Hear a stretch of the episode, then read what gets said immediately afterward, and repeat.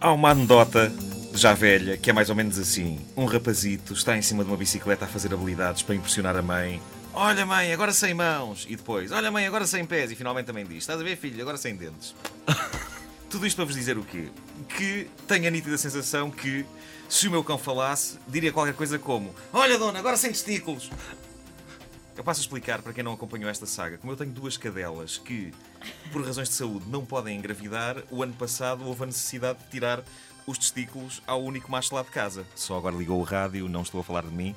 Eu tenho-os cá, graças a Deus. Eh, pelo menos estavam da última vez que os vi, quando era mais magro.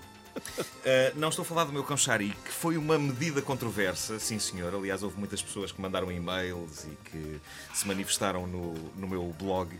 Um movimento um, pró-testículo. Houve um movimento pró-testículo, sim. Uh, enfim, uma medida controversa. Tirar os testículos ao animal, mas o veterinário achou que era o melhor a fazer para impedir que ele desgraçasse as cadelas e também para, para ele não sofrer com aquela ansiedade toda quando elas estivessem com o cio e para que ele se mantivesse calmo e descontraído, tudo graças ao fecho das duas fábricas de testosterona que ele tinha entre as pernas. E que todos nós temos, no fundo, menos a Raquel. Obrigada. Aqui neste estúdio. Bom, há uns dias, eh, uma das minhas cadelas ficou com o cio, o primeiro cio desde que uh, o indivíduo ficou sem as bolinhas do amor. E nós estávamos todos contentes porque ela eh, oferecia-se a ele e ele, na maior, julgava que aquilo era só ela a brincar com ele, claramente, sem qualquer pensamento lascivo.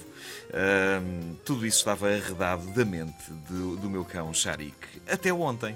Ora, há um velho ditado que diz que a natureza encontra sempre o seu caminho. E, apesar de desprovido de testículos, eh, e ostentando apenas uma saqueta vazia, uh, é uma saqueta aquilo, está ali uma coisa, uma saqueta ao badalão. Uh, o que se passa é que o meu cão passou todo o dia de ontem desesperado atrás da minha cadela, movimentando a zona pélvica contra os sofás onde ela se deitava, uh, numa ânsia deslocada por sexo louco e selvagem, que me obrigou qual mecânico que olha para baixo de um carro, uh, a também eu deitar-me e olhar para debaixo dele para ver se os testículos não lhe tinham uh, crescido outra vez. eu não sei se isto pode acontecer. Veterinários que me estão a ouvir, será que há animais cujos testículos são como os rabos das lagartixas? Corta-se e eles uh, voltam a crescer. O que eu sei é que o cão está doido. Uh, doido como se ainda tivesse testículos.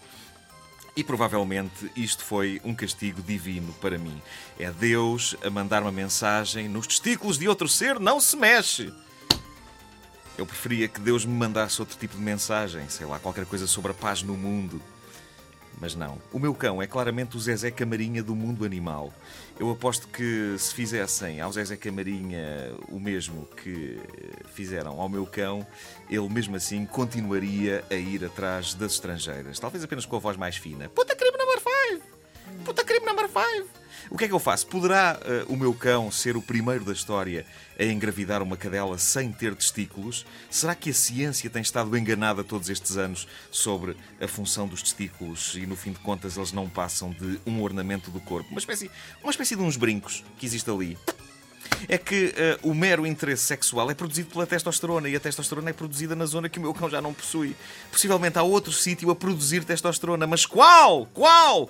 O meu cão está a reescrever a ciência, ela própria. Uh, se bem que a minha explicação favorita continua a ser o síndrome lagartixa. E aplicado ao ser humano, isto soaria a qualquer coisa como isto: Puta crime number 5, don't cut my tomatoes. Epá, don't cut my tomatoes, pá, don't cut, don't cut, don't cut, don't cut, don't cut, you cut, you gotta cut my tomatoes. Puta crime, puta crime. Mesmo assim, puta crime, puta, puta crime, puta crime, puta crime. I got tomatoes again. I got tomatoes again, they grow, they grow, tomatoes. Não ouviram desde o início? Querem ouvir outra vez? Ouçam esta rubrica em podcast antena3.rtp.pt